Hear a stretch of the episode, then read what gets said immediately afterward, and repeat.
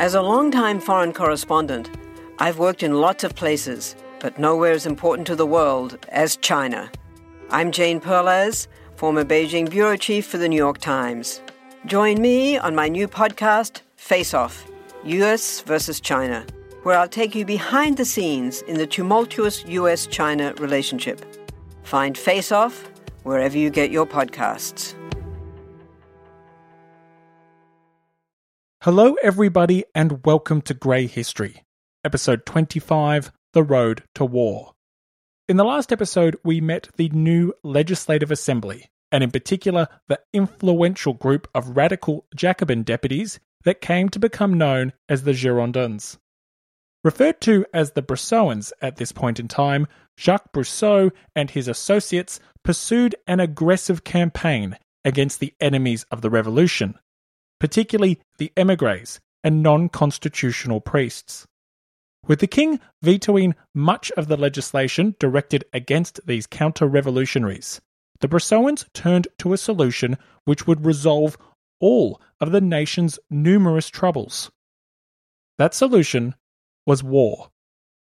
Today's episode will explore just how France began its journey to unleashing decades of continental conflict. To examine the nation's road to war, we're going to cover a hell of a lot of ground in what will be the longest episode to date. Firstly, we'll discuss how European governments across the continent responded to the initial events of the French Revolution, and then we'll dive deep into Austria's specific response to the flight to Varennes. That will set us up to examine the calls for war within France, and the numerous justifications used to pursue a policy of a revolutionary crusade. Having covered the case for conflict, we'll explore the response of both the court and the Feuillants, before we wrap up by diving into some contentious historical debates surrounding the true motivations for war. Because one's justification for war and one's motivation for war can often be two very different things. But before we get into it, there are a couple of things I want to say. Firstly, I do want to apologise for being so late in the release of this episode. I've had an eventful few weeks, including a stint in hotel quarantine, and considering my room was right next door to a highway, I figured no one wanted an 18th century history podcast with 20th century sound effects. So, apologies for the delay, and rest assured we're back on track for what is currently a monthly release schedule. Secondly, I want to shout out a big thank you to everyone who has signed up to support the show via Patreon. Since the last episode, 12 people have signed up. So a big thank you to Nathaniel, William, Jeremy, Clay, Kim, Faith, Harris, Jane, Rohan, and Emily and her husband. An extra special thank you to the extra generous champions of the people, Cameron and Jeffrey. All of your support is very much appreciated as I continue my journey from amateur history podcaster to what will hopefully one day be professional history podcaster. And I can't adequately describe just the size of the smile that appears on my face when I see your messages of support and encouragement. As we've discussed in the past, I have dreams of a second, third, even tenth season of Grey History. And the best way to help the cause is by telling people about the show and supporting the podcast on Patreon. Apple Podcast listeners' written reviews are also much appreciated. And a thank you to C. Peters, who left a great one the other week. To help the cause of Grey History and its future seasons, I really can't stress enough just how much your vocal support helps the podcast. If everyone listening to episode 25 recommended the show to just five people, and then those new listeners did the same when they hit this episode. That in just three cycles of recommendations, we would be able to enjoy Grey history on a near weekly basis. That's more French Revolution, but that's also more Napoleon, more Vietnam War, more British Raj, more Cold War, more Caribbean piracy, more Reformation, more of whatever history we collectively decide for future seasons. So, as we hit episode 25, I do humbly ask that if you're enjoying the show, which I presume you are after 25 episodes, please do tell someone about it. Colleagues, friends, family, your local teacher or student, anyone you think who might enjoy a podcast that explores the grey. By spreading the word and by supporting the show on Patreon, you can help the cause immensely. Speaking of causes, it's time to indulge in one of a grander scale to our own the cause of continental liberation. So, having covered everything we need to cover, let us begin.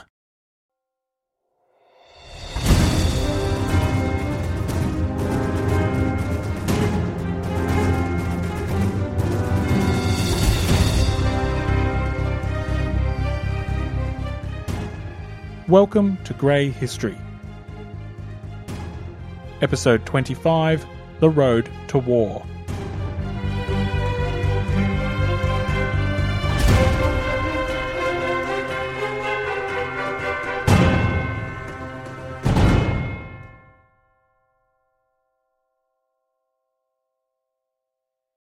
When the Bastille fell on the 14th of July 1789, Celebrations ensued across Europe.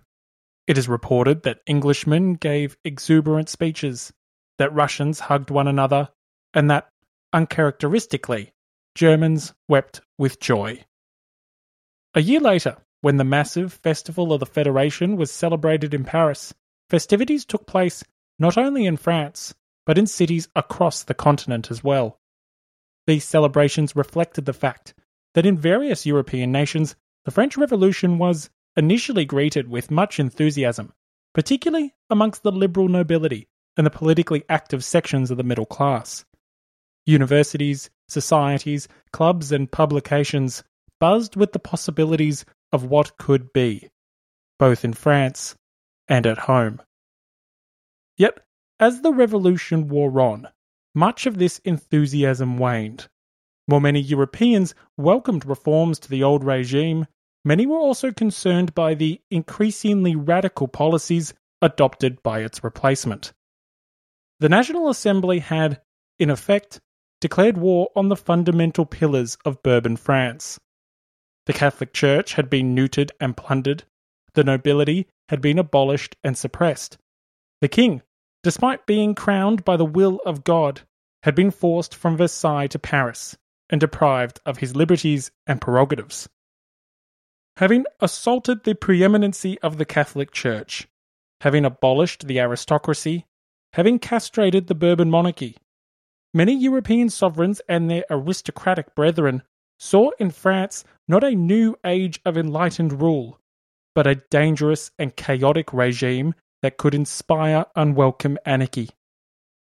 From the outside looking in, royal courts saw an assembly which appeared to be determined not to reform France, but to redefine it, guided not by tradition nor religion, but by flawed and unproven philosophy. Consequently, the revolutionaries had declared war, not only on the fundamental pillars of French monarchy, but on the fundamental pillars of European society. The events of 1789 had unleashed a conflict of ideas. On one side stood democracy, philosophy, and republicanism. On the other stood monarchy, aristocracy, and religion. The latter would defend the sovereignty of the church and the state, while the former would contend that it lied with the people alone. As historian Jonathan Israel puts it, a vast European war over the revolution's principles, claims, and actions was thus always a probability before it actually commenced. Initially, this battle of ideas remained metaphorical. In response to the revolution's dangers, sovereigns around the continent cracked down on dissent, reversed reform, and forcefully reintroduced censorship. In Spain, for example, letters and goods from France were opened and searched for revolutionary materials, while Sardinia and Bavaria passed measures targeting the Freemasons and the Illuminati, respectively, two organizations suspected of revolutionary subversion. And yes, the Illuminati were a real thing. Just don't ask too many questions because if you do, they'll.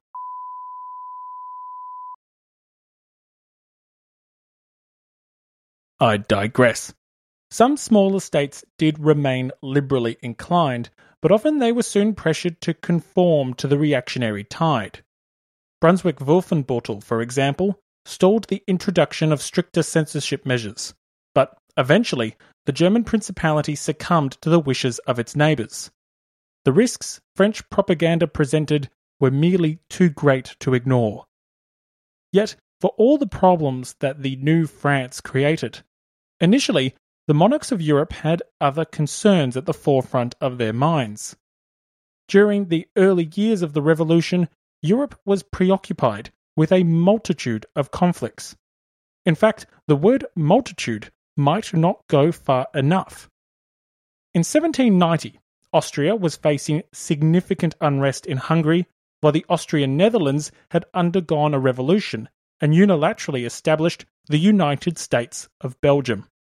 On the other side of the continent, Sweden and Russia were at war until August 1790, while Austria and Russia were fighting the Turks until mid 1791 and early 1792, respectively.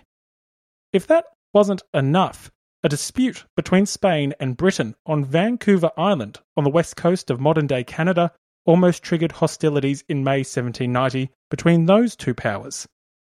Of course, I can't neglect to mention that nearly every major European state got dragged into a continent wide conflict in the early 1790s as seemingly everyone cared about checking Russian expansion in Poland. In short, while the revolution possessed threats to the various European monarchies, the happenings in Paris did not dominate the continent's foreign policy agenda in the initial years of the revolution.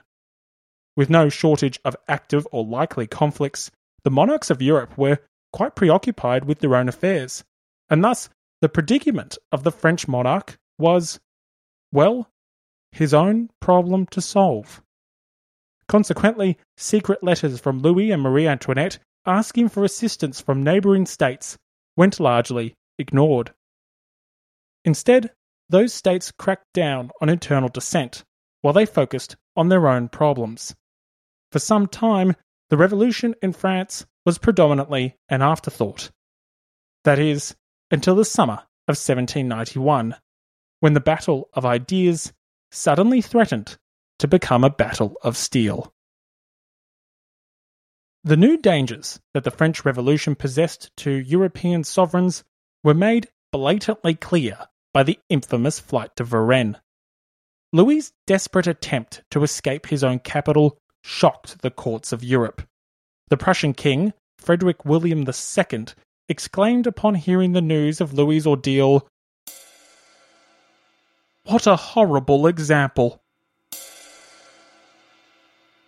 A shocking event it most certainly was. To appreciate the significance of this event, one must remember that the sovereigns of Europe reigned on the premise of their divine right to rule, on the unquestionable belief that God Himself had ordained the crowns that sat upon their heads. Even the monarchs of nations, which had long been rivals of France, must therefore have shuddered at the prospect of Louis's position as an imprisoned king. The French people may have neutered the power of the French monarchy, but in doing so, they had undermined the power of all monarchies. As Lafayette himself put it, in the aftermath of the flight to Varennes, France could expose the subjects of Europe to the contagious example of a dethroned king. With the events in France now threatening their own authority, European monarchs did start to engage with the revolution far more proactively. Louis's predicament was finally becoming a common problem to solve. However, despite the growing hostility amongst royal courts to the French Revolution, opinions on how to tackle the problem were far from united. The Russian Empress Catherine the Great made her position clear. To destroy French anarchy is to prepare one's immortal glory. Likewise, the Swedish king, Gustav III, shared these sentiments, going as far as deploying troops to modern day Germany to assist with any military intervention. Yet, for all these grandiose statements and actions, In reality, they accounted for very little. One doesn't have to be a human atlas to know that the opinions of the Russians and the Swedes were not particularly relevant when it came to the affairs of France. Stockholm and St. Petersburg were a long way away from Paris, and perhaps this lack of locality allowed them to beat the drums of war, knowing full well they wouldn't have to pay for said drums. Furthermore, between Russia and France was the far more important territory of Poland, which had been partitioned once in 1772 between Prussia, Russia, and Austria. The first partition had left a weakened Polish kingdom as a protectorate of Russia. But if you know anything about Polish history, you would know that the existence of a Polish state means that there's more partitioning to be done. The Russian Empress might have made noises about French radicals, but in reality it was Polish patriots that Catherine would prioritize for destruction. Of far more importance for the future of the new revolutionary regime were the opinions of European leaders closer to home. In particular, the leaders of Prussia, Austria, and Britain. Britain, a historic rival of France, had seen increasing public hostility towards the revolution. Although the British public originally welcomed the transformation across the Channel, by the second anniversary of the storming of the Bastille, the British public had embraced a stance of loyalism, preaching the virtues of king and country. Such a stance was welcomed by the British elites, who saw in the revolution's ideology a threat not only to their control over Parliament, but also their control over Ireland. Yet, despite this hostility from both the British public and the British government, war was certainly not something Prime Minister William Pitt wanted to entertain. For as long as possible, Britain was resolute on pursuing a policy of official neutrality. If King Louis wanted help from foreign powers, it would not come from across the Channel. Without the ones like you, who work tirelessly to keep things running, everything would suddenly stop. Hospitals, factories, schools, and power plants, they all depend on you. No matter the weather, emergency, or time of day, you're the ones who get it done. At Grainger, we're here for you with professional grade industrial supplies. Count on real time product availability and fast delivery. Call clickgranger.com or just stop by. Grainger for the ones who get it done. Some of us love history. Others used to or never did because history was presented as nothing but the rote memorization of names, dates, and facts. Basically, the story got left out, and that made history kind of suck. My name is Greg Jackson. I'm a university professor with a PhD in history, and bringing history to life is my passion. That's why I created my podcast, History That Doesn't Suck. I want to teach you everything you need to know about U.S. history, but I do so through stories. Let me tell you about George Washington begging his men not to mutiny against Congress, Clara Barton saving Union soldiers amid enemy fire, enslaved Frederick Douglass risking his life for liberty, and about so many other figures as their real experiences make industrialization, social movements, and even congressional debates and tax policy come to life. Subscribe to History That Doesn't Suck today and join me, Professor Greg Jackson, every other week for a new episode, where I'd like to tell you a story. The attitude of the Prussian king, Frederick William II, was entirely different. Indoctrinated in the thinking of Prussian militarism, Frederick hoped to enlarge the Prussian state by successful military conquests. Those conquests, however, were far more likely to occur in the east than they were in the west. The biggest prize on the board was, you guessed it, Poland and thus the East was where his priorities lay. Despite this, the possibility of Prussian intervention was certainly real enough, and the emigres continually tried to enlist the support of the Prussian king in their counter revolutionary escapades. The actions of Berlin, however, were ultimately irrelevant without factoring in Vienna. Any military response to the threat of the revolution any action to save the embattled royal family would have to be led by Emperor Leopold II. Not only was Leopold related to the French sovereigns, his sister being Queen Marie Antoinette, but as the Holy Roman Emperor, Leopold's domains bordered France. Any intervention from a coalition force would invade through imperial territory, and thus it was his territories that would suffer should conflict be unsuccessful. Now, if you're thinking to yourself, how the hell does some Austrian guy earn the pretentious and seemingly nonsensical title of the Holy Roman Emperor? Well, it is probably an appropriate time to step back from our French narrative and briefly indulge in some German history. The Holy Roman Empire lasted from 800 AD to 1806 and was a highly decentralized state centered on Germanic Europe. On the eve of the French Revolution, its territories roughly included modern day Germany, Austria, Switzerland, Upper Italy and Croatia, most of the Czech Republic, the western part of Poland, and throw in Belgium for good measure. Now, the key thing to understand about the Holy Roman Empire is that it wasn't really an empire. In fact, Voltaire's famous quip was that the Holy Roman Empire was neither holy, nor Roman, nor an empire. The HRE was a collection of highly autonomous political entities, ranging from duchies to principalities to archbishoprics to just normal bishoprics to counties to landgraviates to margraviates. Of course, I can't forget to mention the imperial free cities, the imperial abbeys, the imperial knights, and the imperial villages. At its height, the empire included literally hundreds of these different political entities, earning the empire the nickname of Flickenteppich, which is German for patchwork carpet. By the eve of the French Revolution, Prussia and Austria dominated key parts of the empire, but glancing at Western Germany in particular would make you wonder who glued a pile of confetti to the map. If you're struggling to visualize that glitter bomb along the Rhine, I've placed some maps of the empire in the episode's show notes. What this means for us is that while Leopold II was emperor, his direct control over the very fragmented components of the empire was severely limited. A point underscored by the fact that Prussia and Austria were both members of the Holy Roman Empire, and yet the two had gone to war several times in the 18th century.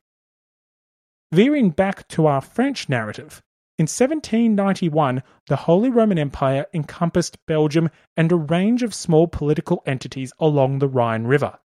These territories not only bordered France, but in some cases had historic rights and prerogatives in France as well. Thus, the adjacent nature of imperial territory, combined with the emperor's family ties to the French monarchs, made the actions of Leopold pivotal to any European military intervention. Now, as already alluded to, and as discussed in episode 21, prior to the flight to Varennes, Leopold had no shortage of reasons not to invade France. Firstly, Austria was already at war with the Turks and fearful of Russian and Prussian aggression in Poland. Secondly, when Leopold took the throne in 1790, the empire was experiencing significant unrest, especially in Hungary and the Low Countries. Until the end of 1790, the Austrian Netherlands was in open revolt as the self proclaimed United States of Belgium. With internal unrest ever present thanks to the provocative reign of his predecessor, Joseph II, the last thing the new emperor needed was yet another foreign conflict, in addition to the one he already had in the Balkans and the one he potentially had in Poland. Thirdly, a weakened France wasn't necessarily a bad thing for Leopold. Austria's French ally had, for a much greater period of time, been a French foe, the two European powers had long been historic rivals, and the unpopular alliance was far from secure. With the possibility of a revolutionary France no longer honouring the alliance of 1756, Leopold wasn't particularly devastated at the prospect of a weakened rival. Putting aside all these practical reasons Leopold had not to engage in counter revolutionary war, perhaps the most important was the emperor's personality.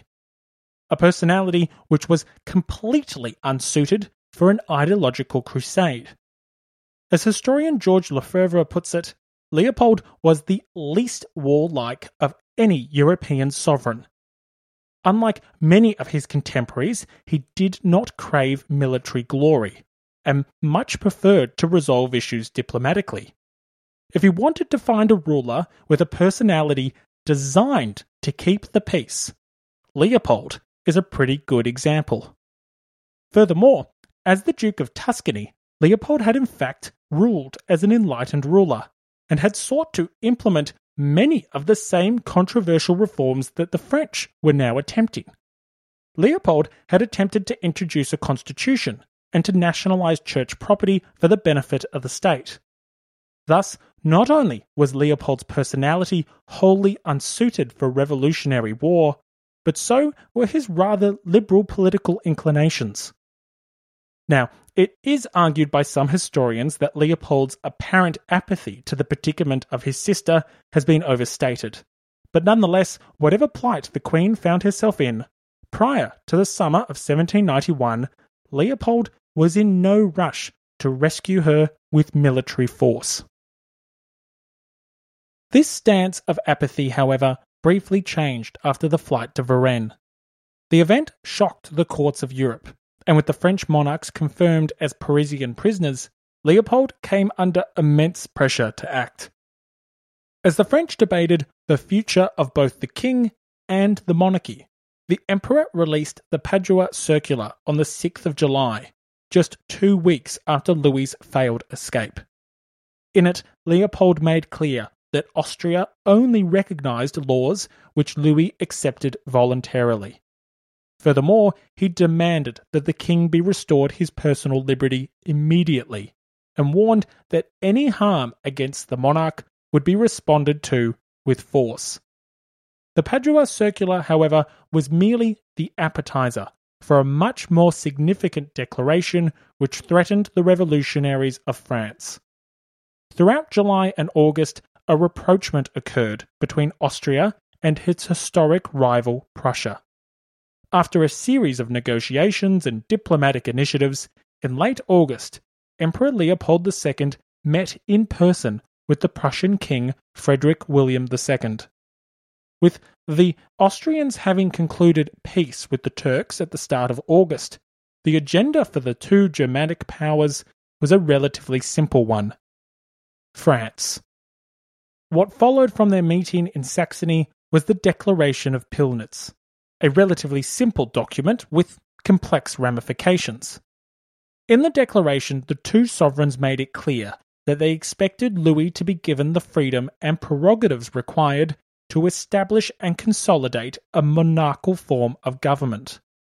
The reason why they specified a monarchical form of government was of course due to the fact that Paris had recently seen significant Republican agitation, at least until the Champ de Mars massacre of mid July. If the revolutionaries failed to comply with this demand, then the document called upon all the sovereigns of Europe to act as one, using whatever force was required to secure the French monarchy. However, the key word here was all. Specifically, the document stated then and in that case, meaning that the cooperation and involvement of all European sovereigns was a condition for military intervention. Leopold II knew that all European powers would never act in unison, because the British were adamant that they would maintain their stance of neutrality. In other words, Leopold was threatening war knowing full well it would never occur. The emperor himself emphasized the criticality of the condition when he stated that then and in that case are for me the law and the prophets. By threatening a war he had no intention of pursuing, Leopold was trying to frighten the French into submission. He hoped to empower the Feuillant deputies of the National Assembly to beat back the Republican radicals, to reform and implement the Constitution of 1791, and thus to resolve the diplomatic tensions without resorting to military intervention. Leopold's Chancellor Kaunitz stated as such, noting that it would be foolish to pursue the invasion demanded by the emigres if peace could be established through diplomacy. Historian Simon Schama writes When Leopold met King Frederick William at the spa of Pillnitz in Saxony at the end of August, they were joined by Artois, who arrived uninvited. But the common declaration that emerged was as much an expression of the two sovereigns' resistance to calls for a war of intervention as of their concern for the personal safety of the royal family.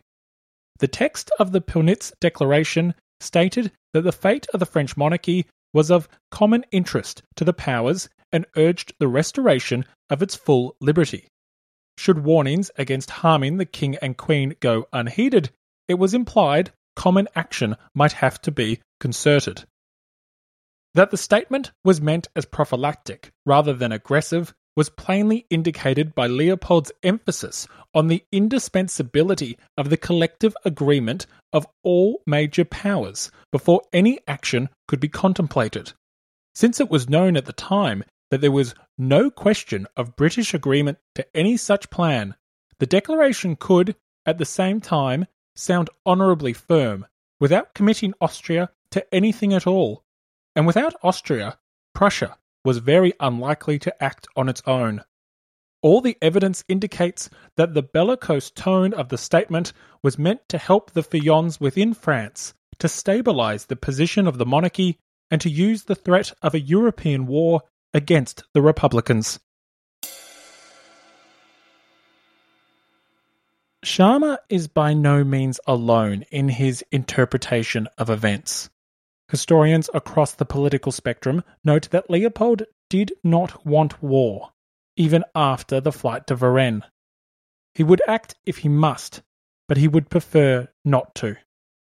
Count Fersen, the Swedish noble who had helped the royal family escape the Tuileries Palace in June, lamented as such. In a letter to the King of Sweden, Fersen stated plainly Everything confirms me in the view that the Viennese cabinet intends to do nothing. Although the declaration of Pillnitz may have amounted to little more than a hollow threat, the document did have two significant ramifications. The first of these was that subsequent events in France convinced Leopold his tactic of intimidation had worked. The publication of the declaration in late August was followed by the successful adoption of the Constitution just two weeks later. Furthermore, after Leopold issued the Padua Circular on the 6th of July, the Assembly had pardoned King Louis within a fortnight, and subsequently suppressed republicanism with the introduction of the Tricolour Terror. With the king on his throne and blood in the streets, Leopold was convinced that his mere threats of intervention had forced the revolutionaries to maintain Louis's crown and crack down on the radical left. What this meant was that in the future, Leopold would resort once more to threatening declarations in order to coerce the French. And, as we shall see in the next episode, this policy of threats and ultimatums was fundamentally misguided. The second key ramification of the Declaration of Pillnitz was its reception amongst the French. To a proportion of the new deputies of the Legislative Assembly, which assembled just five weeks after the Declaration, the document was outrageous, provocative, and proof that foreign forces were actively conspiring against the revolution. Either failing to see or choosing to ignore the language, which explicitly required all foreign powers to act in unison, key revolutionary figures interpreted the Declaration of Pillnitz as akin to a declaration of outright war. Consequently, the declaration was used to energize the pro war movement within France. Although Leopold had meant to scare the revolutionaries into submission, the aggressive, hostile, threatening declaration of Pillnitz had instead given Jacques Brissot and his followers the tangible proof they needed to help justify their policy of revolutionary war. With the Legislative Assembly gathering on the 1st of October 1791, Brissot and his allies wasted no time in pursuing their policy of peace through war. To the Brissotins, it was clear that the perils which threatened the new regime were the work of foreign plots and internal conspiracies.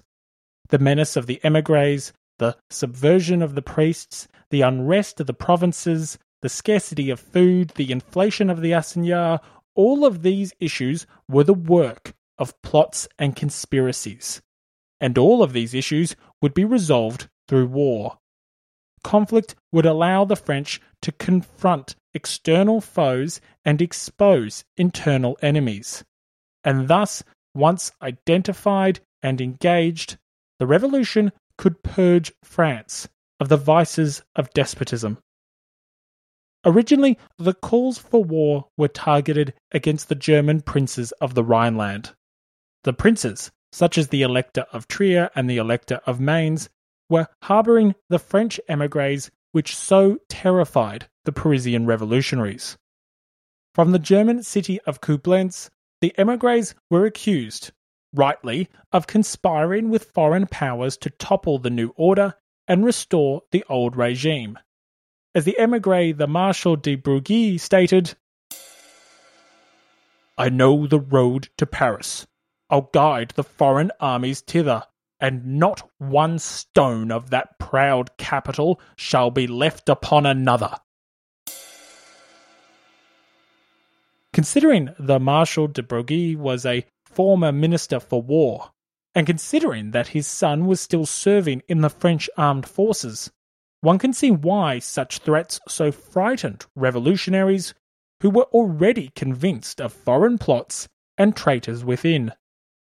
While the presence of these emigre camps instilled fear that was perhaps disproportionate to the threat they actually possessed, at the time, many perceived the emigres as representing a sizable political and military threat to France. They were, after all, actively mobilizing opinion against the revolution throughout the Holy Roman Empire.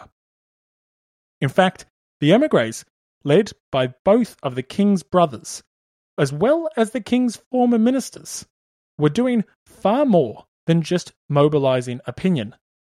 They had created a small army, and they were actively lobbying for additional military assistance from European monarchs.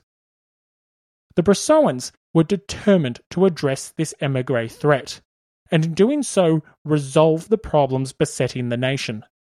If the German princes refused to disperse the kingdom's enemies, then it was argued by the Assembly's radicals that France had to respond with forceful measures.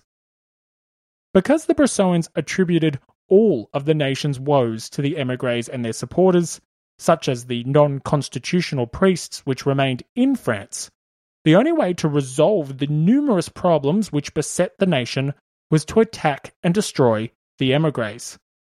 In doing so, France would not only crush the visible threat, but flush out the internal, hidden conspirators which had been undermining the revolution from within.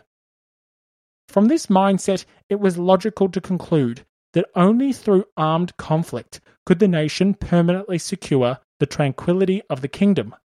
Only through prompt, vigorous, and forceful measures could the nation prevent counter revolutionary subversion and guarantee its future prosperity. Thus, so began the calls for war.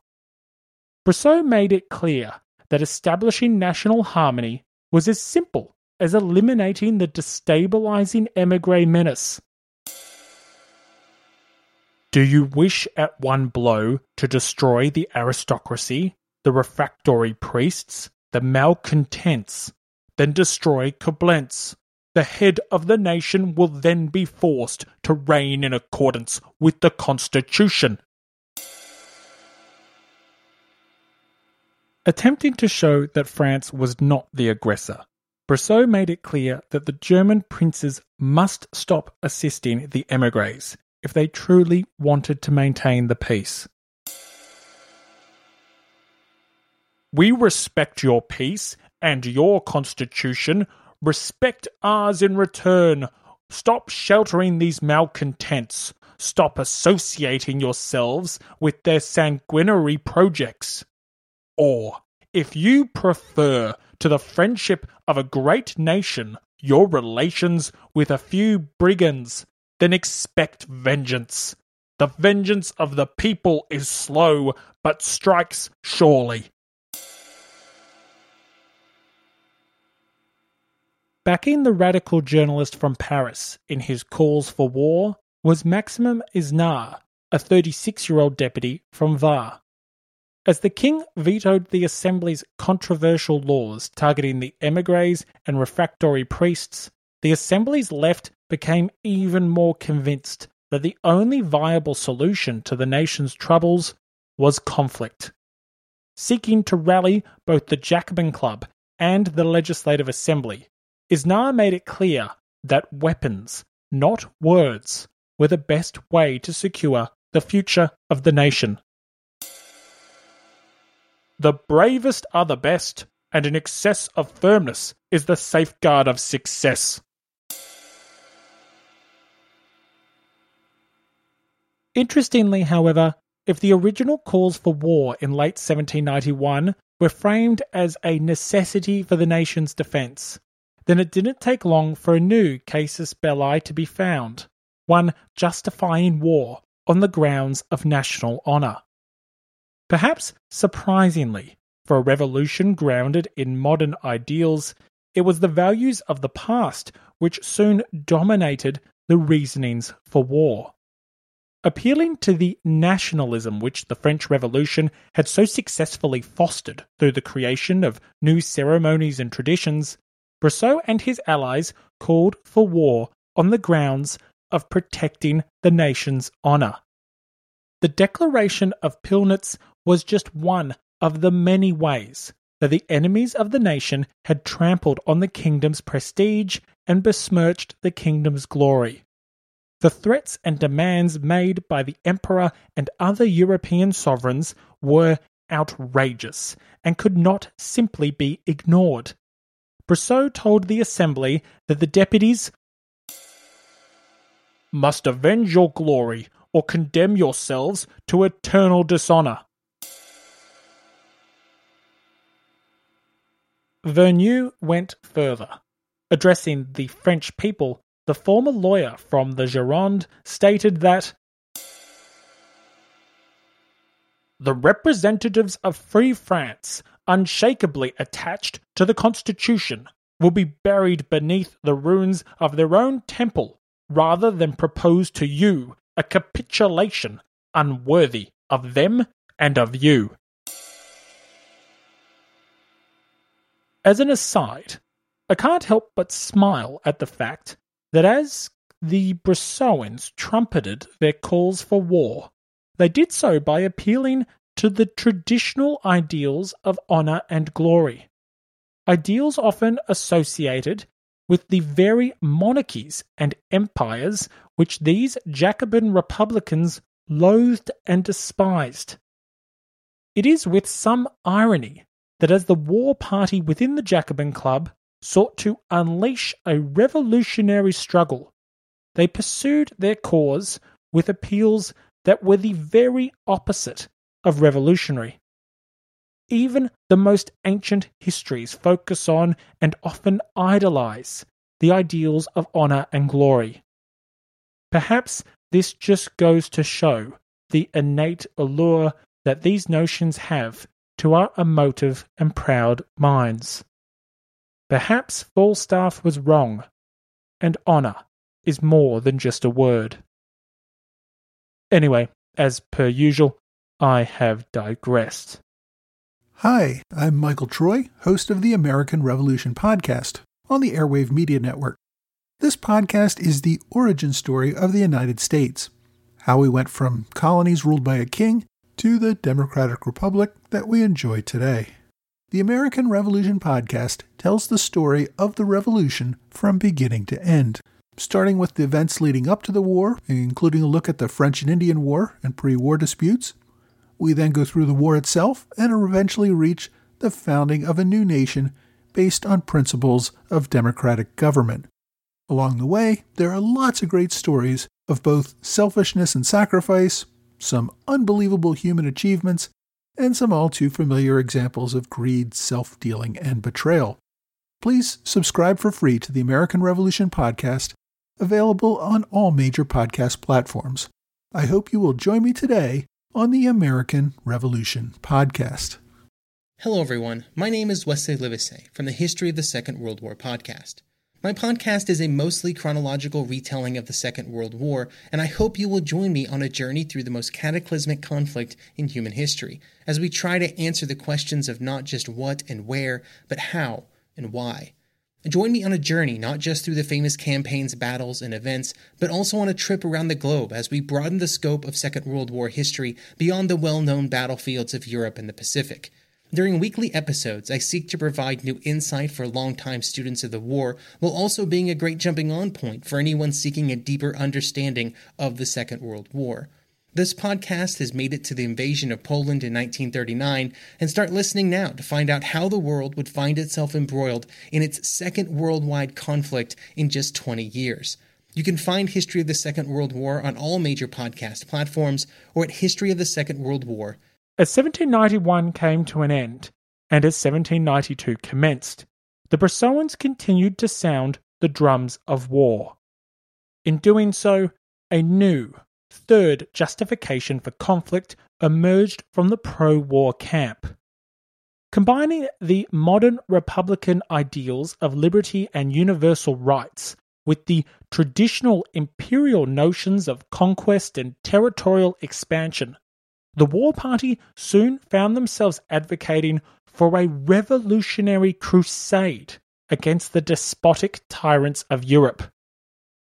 But, in order to understand just how the deputies came to adopt this position, we must once again turn our attention back to how European rulers reacted to the revolution throughout 1789 to 1792. As the ruling elite reintroduced censorship and restricted civil liberties, many governments also repealed some of the popular reforms of the last couple decades. The abandonment or reversal of many hard won reforms infuriated advocates of the Enlightenment and the democratic, egalitarian, and libertarian principles it embodied. As a result, while the excesses of the French Revolution pushed some foreigners towards their national governments. The excesses of these counter revolutionary measures pushed others towards the international revolutionary opposition. Students, journalists, and clubbers, who perhaps once identified themselves as moderates, swung behind the enlightened principles of revolutionary France. Some of these new revolutionaries remained in their home territories, determined to preach the merits of a general revolution and lay the groundwork for universal liberty. Others, however, moved to Paris, established links with their like minded brothers, and began to push for French liberation. These newly formed foreign clubs went as far as creating armed battalions to assist their French brothers in the proposed crusade for universal liberty.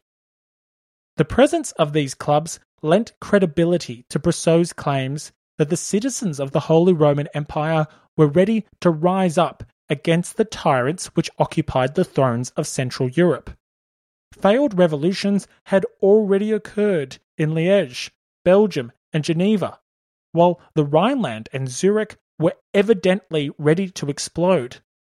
Just as the French people had toppled the old regime, the peoples of Europe were ready to topple their own illegitimate and oppressive governments.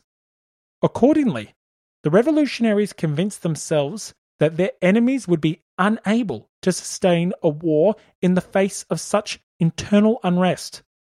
Uprisings, revolts, mutinies, and defections would cripple Austria, Prussia, and any other enemy of the revolution. Or so the theory went to borrow a line from a future pan European conflict. The war would be over by Christmas, so to speak. As foreigners preached to the Jacobin Club that a general revolution was ready to occur, the Brissotins leapt on this idea as yet another justification for their war policy. Having denounced the rulers of Europe as despotic and therefore illegitimate, Brissot on the 31st of December claimed that the time has come for a new crusade, a crusade for universal freedom.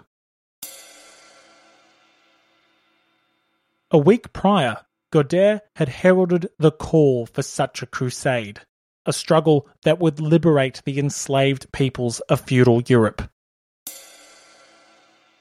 If the revolution has already marked 1789 as the first year of French liberty, the date of the 1st of January 1792 will mark this year as the first year of universal liberty.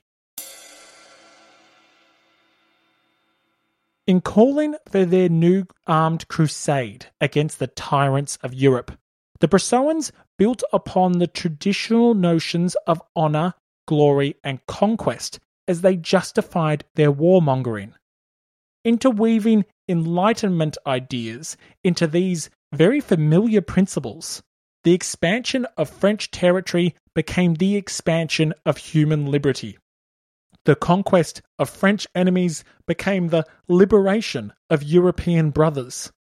The destruction of rival ideologies became the establishment of enlightened, egalitarian, and humane societies. Perhaps by design, such calls appealed to both the hearts of idealists and the minds of pragmatists, for the distinction between conquest and liberation was murky to say the least. Before we discover what came of all these calls for war, the political writer and contemporary Benjamin Constant had a rather interesting observation that I think is worth noting. Constant wrote The French Revolution saw the invention of a pretext for war unknown until then that of rescuing people from the yoke of their governments, supposedly illegitimate and tyrannical. This pretext was used to bring death to men, some of whom lived quietly under institutions softened by time and custom, and others who had enjoyed for many centuries all the benefits of liberty. Obviously, Constant was unable to appreciate just how relevant his words would be in the 21st century. Such a pretext for war is still used today, and was used countless times during the 20th century. Here, in justifying their calls for war by denouncing all tyrants as unquestionably illegitimate, the Brissotins have left an impact on global politics which is still relevant today. By the end of 1791, the war party within the Jacobin Club was fully mobilized. Originally arguing that war was the only means in which France could secure peace and prosperity, the calls which demanded an aggressive defense of national interests had evolved into calls for an aggressive defense of national honor. Furthermore, the Brissotins had started to argue that what was really needed was not so much a limited campaign against the emigres and the German princes, but a universal crusade against all European despots. A crusade which would trigger a general revolution across the entire continent, one that would bring universal liberty to all. Now, perhaps these calls for war would have gone nowhere. Brissot and his allies certainly did not hold a majority of votes in the National Chamber. Perhaps these calls for war might have receded or dwindled over time. Perhaps future developments, like the German princes dispersing the emigres, might have dampened the nation's appetite for conflict and prevented the coming struggle. The Brissotins received support from two of the most unlikeliest of places, and it was this support which put France firmly on the road to war. The Feuillant Club was deeply divided over the issue of war. Representing the peace party amongst the moderates, Barnave firmly stood against any policy which rendered conflict a possibility. To Barnave, peace was the only way to stabilize the nation and cement the Constitution of 1791. Yet, despite Barnave's opposition, another prominent member of the Feuillants did not share this point of view. That individual was the Marquis de Lafayette. Lafayette favoured war for two reasons. Firstly, he viewed conflict as presenting a win win situation for his own personal politics. If the war was successful, the conflict would strengthen the position of both the Constitution and Louis XVI. Alternatively, if the war proved to be disastrous, then the mobilized French armies could be used against the radicals in Paris. Thus, provided the conflict was limited in scope, war could be used to strengthen the position of the king, irrelevant of how the conflict played out. Furthermore, not only did war benefit Lafayette's politics, but conflict benefited his career as well. 1791 had been a rough year for the general. In June, the royal family had escaped the Tuileries Palace, and Lafayette, as commander of the National Guard, understandably bore much of the blame. A month later, in July, Lafayette had led the Guard during the bloody Champ de Mars massacre, permanently scarring his reputation as a hero of the people. Finally, in November, Lafayette had lost the Parisian mayoral election to Jerome Pétion, a Republican Jacobin, further emphasizing the general's fall from grace. War presented Lafayette with an opportunity to reverse this decline. The command of a victorious army would permit the general to restore his own honor while simultaneously proving his loyalty to the principles of the revolution. Thus, while other Feuillants feared the prospect of military conflict, Lafayette and his supporters were ready to embrace it. Ultimately, however, the support of the general on the white horse was nothing compared to the support of the king.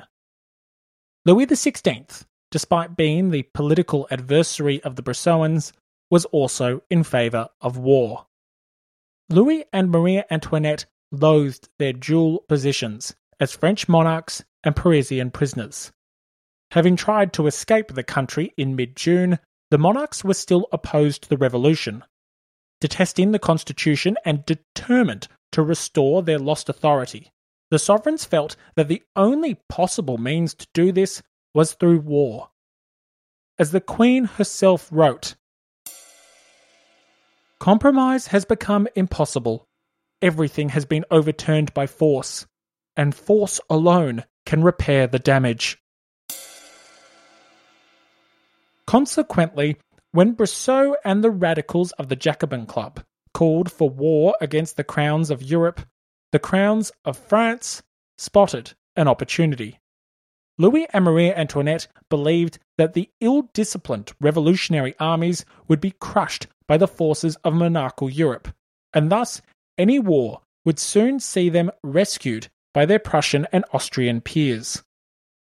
Thus, the royals looked upon the Brissotin war policy with delight. The Republican radicals were pursuing a policy which the court thought would save the royal family. On December the 14th, the Queen wrote to Count Fersen The imbeciles, they don't see that this serves our purpose. On the same day, Louis wrote to Breteuil Instead of civil, we will have political war, and things will be much better for it. France's physical and moral state renders it incapable of sustaining a semi campaign. The French monarchs thus supported war, not because they thought France would win, but because they thought France would lose. With foreign foes victorious, the monarchs would be able to reassert their authority and rewind the clock on a revolution which had assaulted the king, the church, and the nobility. Furthermore, in a similar vein of thought to Lafayette's reasoning, a successful war, although unexpected, would further empower the king, resulting in a win win situation for the court. As a result, the monarchs joined the calls for war. Yet, if understanding the motivations of Lafayette and the court for adopting a pro war policy is relatively easy, understanding the motivations of the Brissotins is much harder. It's here, on the topic of just what drove the Brissotins to embrace such a nakedly aggressive, in many ways militant agenda, that I want to spend the rest of this episode. The reason why I want to focus on the motivations of the Brissotins is because the historical debate surrounding the nation's road to war is absolutely full of grey history. Now, you might be thinking to yourself, geez, isn't it rather obvious? Brissot and his allies in the Jacobin Club clearly wanted to crush the enemies of the new regime because they threatened the revolution's survival. Over time, these very understandable motivations of fear and self preservation might have evolved thanks to the revolution's intense nationalism and the universal ideology that these deputies possessed. Bundled up together, one can explain their violent quest for peace and security. Well, that would be the obvious motivation, yes, and that is certainly what some historians believe. But Fueling the ambiguity surrounding the historical debate is the disconnect that often exists between one's motivations for war and one's official justifications for war.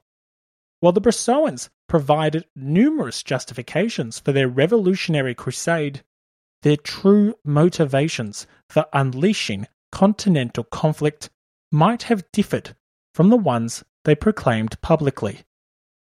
Hence, the historical debate, and hence the grey history. So, if it's not the obvious, what did motivate Jacques Brissot and his allies to adopt such a relentless campaign on behalf of revolutionary war? Leading one school of thought that is at times quite critical of the Brissotins was the French socialist Jean Jaurès.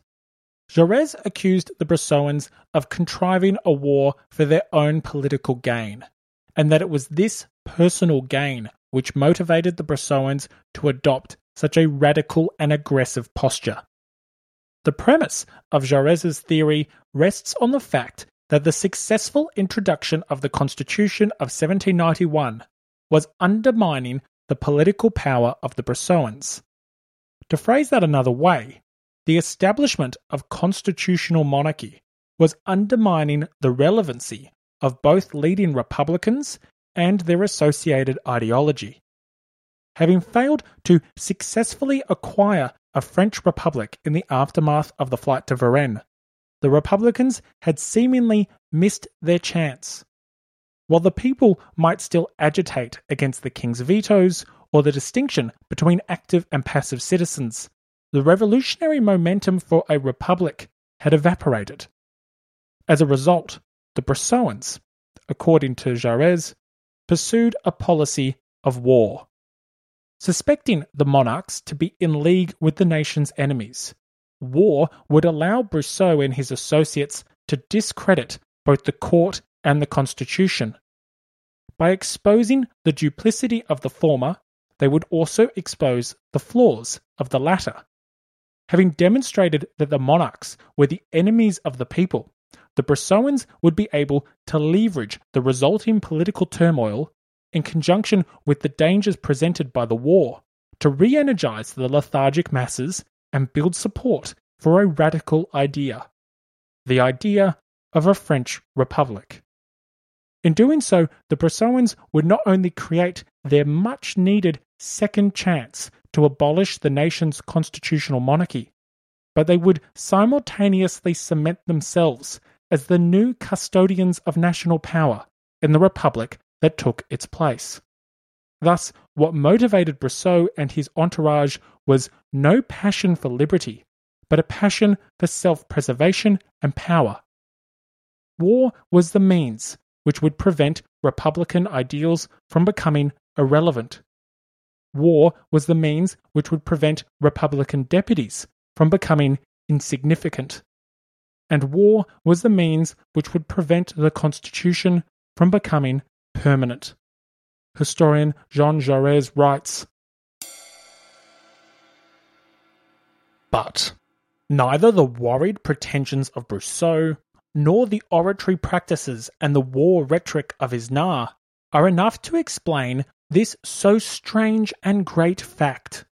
How, in the autumn of 1791, does the revolution suddenly discover for itself a warrior soul? Here is, I believe, the decisive explanation. There was in the revolutionary consciousness at the end of 1791 and in 1792 an immense uneasiness, a beginning of doubt, and the war appeared obscurely like a roundabout means of solving problems that the revolution couldn't directly solve. She was struggling with terrible difficulty.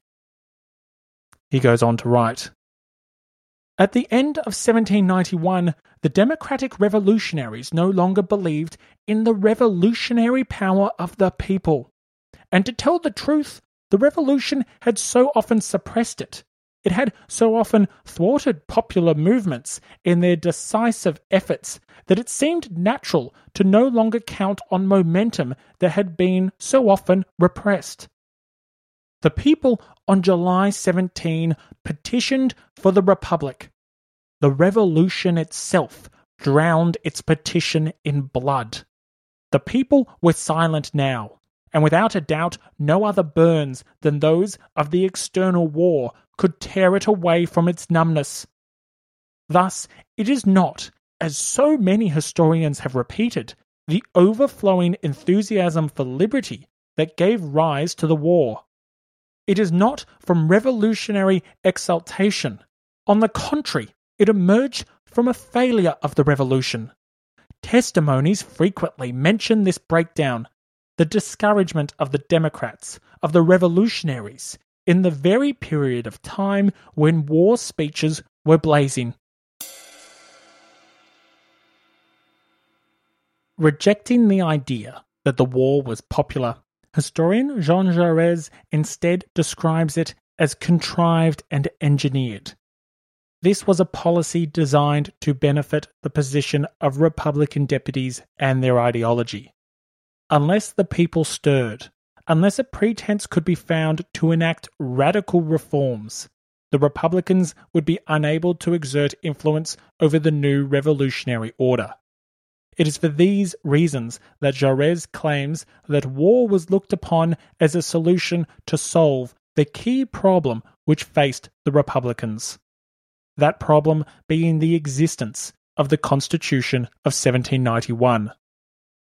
The motivation for war was born not from an overwhelming enthusiasm for liberty, not from a desire to defend the nation against the tyrants of Europe, but rather from the revolution's failure to embrace republicanism. In order to rectify the constitutional defeats of 1791, the new constitution had to be changed, and the best means for changing it was war. As the journalist Mallet du Pan stated, Brissot's aim was to gain the opportunity at the first reverse, to accuse the king of collusion with the enemy and force him from the throne. Thus, war would discredit the king, divide the Feuillants, destroy the nation's enemies, and empower the Republican deputies of the Legislative Assembly. Agreeing with historian Jean Jaurès is historian Peter Kropotkin, who describes the conflict as the unnecessary work of politicians eager to enrich their own political fortunes. Was the war necessary? Jaurès has put the question. and in the answering of it has placed before the reader's eyes many documents of that time. And the conclusion that must be drawn from these documents, and is deduced from them by Jaurès himself, is the same as that which was defended by Marat and Robespierre. The war was not necessary. The foreign sovereigns no doubt feared the development of republican ideas in France. But from that to their rushing to the help of Louis XVI was far enough. They were very far from eager about entering upon a war of that kind. It was the Girondins who wanted the war, because they saw in it the means of combating the royal power. Previewing the peace party within the Jacobin Club, which we will discuss next episode, historian Peter Kropotkin, like historian Jean Jaurès, made it clear his conviction that the Brissotins desired war to constrain and eventually overcome their political adversaries. Yet, it must be noted that both Jaurès and Kropotkin were socialist historians. Kropotkin was, in fact, a supporter of anarcho communism, and thus both men were ideologically predisposed to have a bone to pick with the Brissotins and the more elitist bourgeois republicanism that they came to represent. Despite this, many historians heralding from different ideological persuasions also adopt this position lending credibility to the point of view that the Brissotins called for war, at least in part, not because they wished to defeat their foreign enemies, but because they wished to conquer their domestic rivals. This focus on the self interested motivations of the Brissotins is dismissed by other historians. Historian Simon Schama, for example, criticizes what he sees as a tendency for historians to focus too much on Brissotin tactics to seize power from the Feuillants. Indeed, another school of thought argues that the revolution's underlying principles rendered conflict with Europe almost inevitable from the start, and it was these principles that truly drove the aggressive foreign policy of the Brissotins. This perspective highlights the fact that the ideas advocated by the revolution, most notably that of universal liberty, were not French policies, but universal principles. Being universal in nature, these principles were not confined by lines on a map, not contained by borders or boundaries, and thus, when taken to their extreme, these ideas could not merely coexist with feudal Europe. As a result, the advocacy of these ideals, ideals which preached universal rights, naturally carried implicit support for interventionism. That is to say, such ideas lent themselves to be used as a casus belli against those who appeared to reject a universal and fundamental truth.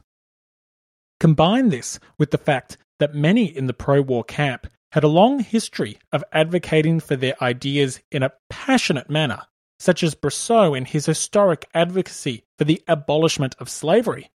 And, well, you have all the ingredients you need for a new crusade. A crusade of an enlightened people against the superstitious and reactionary infidel. Historian Bertha Gardiner writes The outbreak of war might probably have been postponed, but it could hardly have been definitely averted.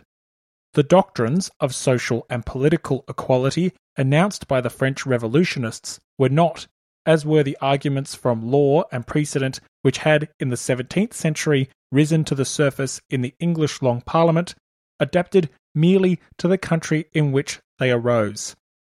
They were applicable to all the states of Western Europe. Hence, they acquired all the force of a religious propaganda. As in the 16th century, men were not asked whether they were Germans or Frenchmen, but whether they were Catholics or Protestants.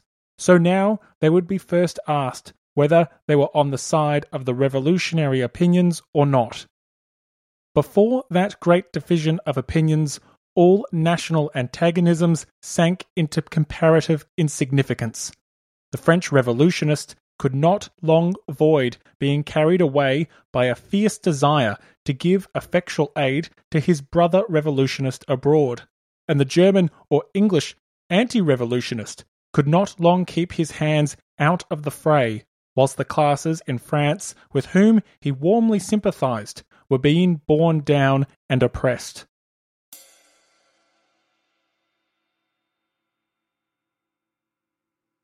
Many historians do not necessarily agree with the proposition that war was inevitable, but there is no shortage of historians that claim that the revolution's principles made conflict with feudal Europe likely from the outset.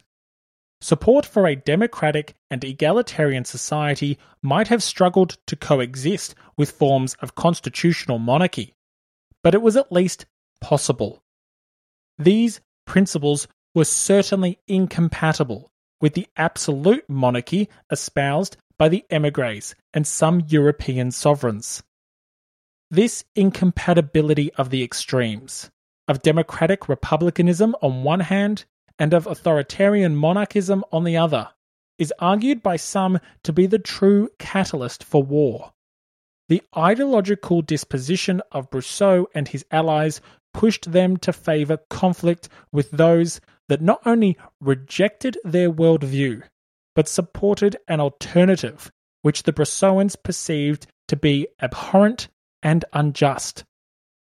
These Jacobin ideologues would justify war in whatever way was required in order to purge humanity of the vices of despotism. Yet, while some historians emphasize the ambitions of the Brissotins, and others emphasize the crusading character of the revolution's ideas and their champions. These are just two of the many theories as to what truly motivated the Brissotins. Remember, this national debate did not occur in a political vacuum. Internal pressures, such as inflation, food scarcity, and violent unrest, certainly made their mark. Likewise, external factors, such as foreign threats and emigre schemes, did so too. Depending on which elements one emphasizes, which primary sources one elevates, a variety of perspectives can be derived as to the true motivations for war. Professor Shamin Keetner, for example, takes a little of column A and a little of column B. Keetner notes that the Brissotin faction wanted war to solve their domestic problems, and to consolidate their own power. However, she also notes that while the stated reason for war was to defend the liberty and independence of France, the revolution's principles naturally fostered what Keetner describes as an expansive definition of this task. As a result, defending France and transforming Europe soon became one and the same, explaining how motivations to defend liberty and independence could evolve into demands for a universal crusade against the tyrants of Europe. These are just some of the many perspectives that explain the nation's road to war. Alternatives abound. Historian Sophie Wahnich, for example, sees no glaring disconnect between the motivations of the Brissotins and their proclaimed justifications for war. Wahnich emphasizes the perceived necessity of defending the glory of France, and that a primary motivation for war can be attributable to the simple desire to avenge the nation's honor. Indeed, depending on the opinion one reads, the author rejects, accepts, emphasizes, or downplays the various theories we've already discussed, as well as some perspectives we haven't. The important thing to take away from this and what I'm trying to underline here is that there is no one or even multiple reasons that can be pointed to that clearly and decisively explain just what motivated the Jacobins to march on Vienna. Instead, the various potential possibilities remain bitterly disputed amongst historians. While many may crave a simple truth, in reality, that truth remains a mystery. A complete understanding of the motivations of Brissot and his allies remains grey history. What does not remain ambiguous, however, are the consequences of Brissot's war. Contrary to the claims of the Girondin leader, the conflict would be neither short nor easy. Instead, revolutionary war would wage across the continent for almost 25 years, culminating in the famous Battle of Waterloo. But while it would take almost a quarter of a century to defeat the French nation, it would take just months to defeat the French monarchy. The one thing that Brissot did get right was that war would end the reign of kings. In fact, it would end it almost immediately. Thank you for listening to episode 25 The Road to War. There will be one episode extra available for this episode, exploring Barnave's own account as to why he passionately believed that peace was vital to the revolution's success.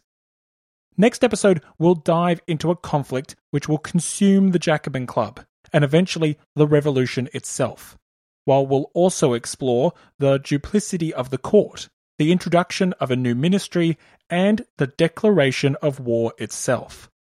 A reminder that if you're enjoying Grey History, there are some things that you can do which will help the show immensely. If you think the show is worth a dollar, you can support the show via Patreon. There's a link in the show notes and on the website. Furthermore, telling people about the show is another great way that you can help ensure the future success of the show and guarantee more content more frequently. As always, thank you for listening, stay safe, and have a great day. Without the ones like you, who work tirelessly to keep things running, everything would suddenly stop. Hospitals, factories, schools, and power plants, they all depend on you. No matter the weather, emergency, or time of day, you're the ones who get it done. At Grainger, we're here for you with professional grade industrial supplies.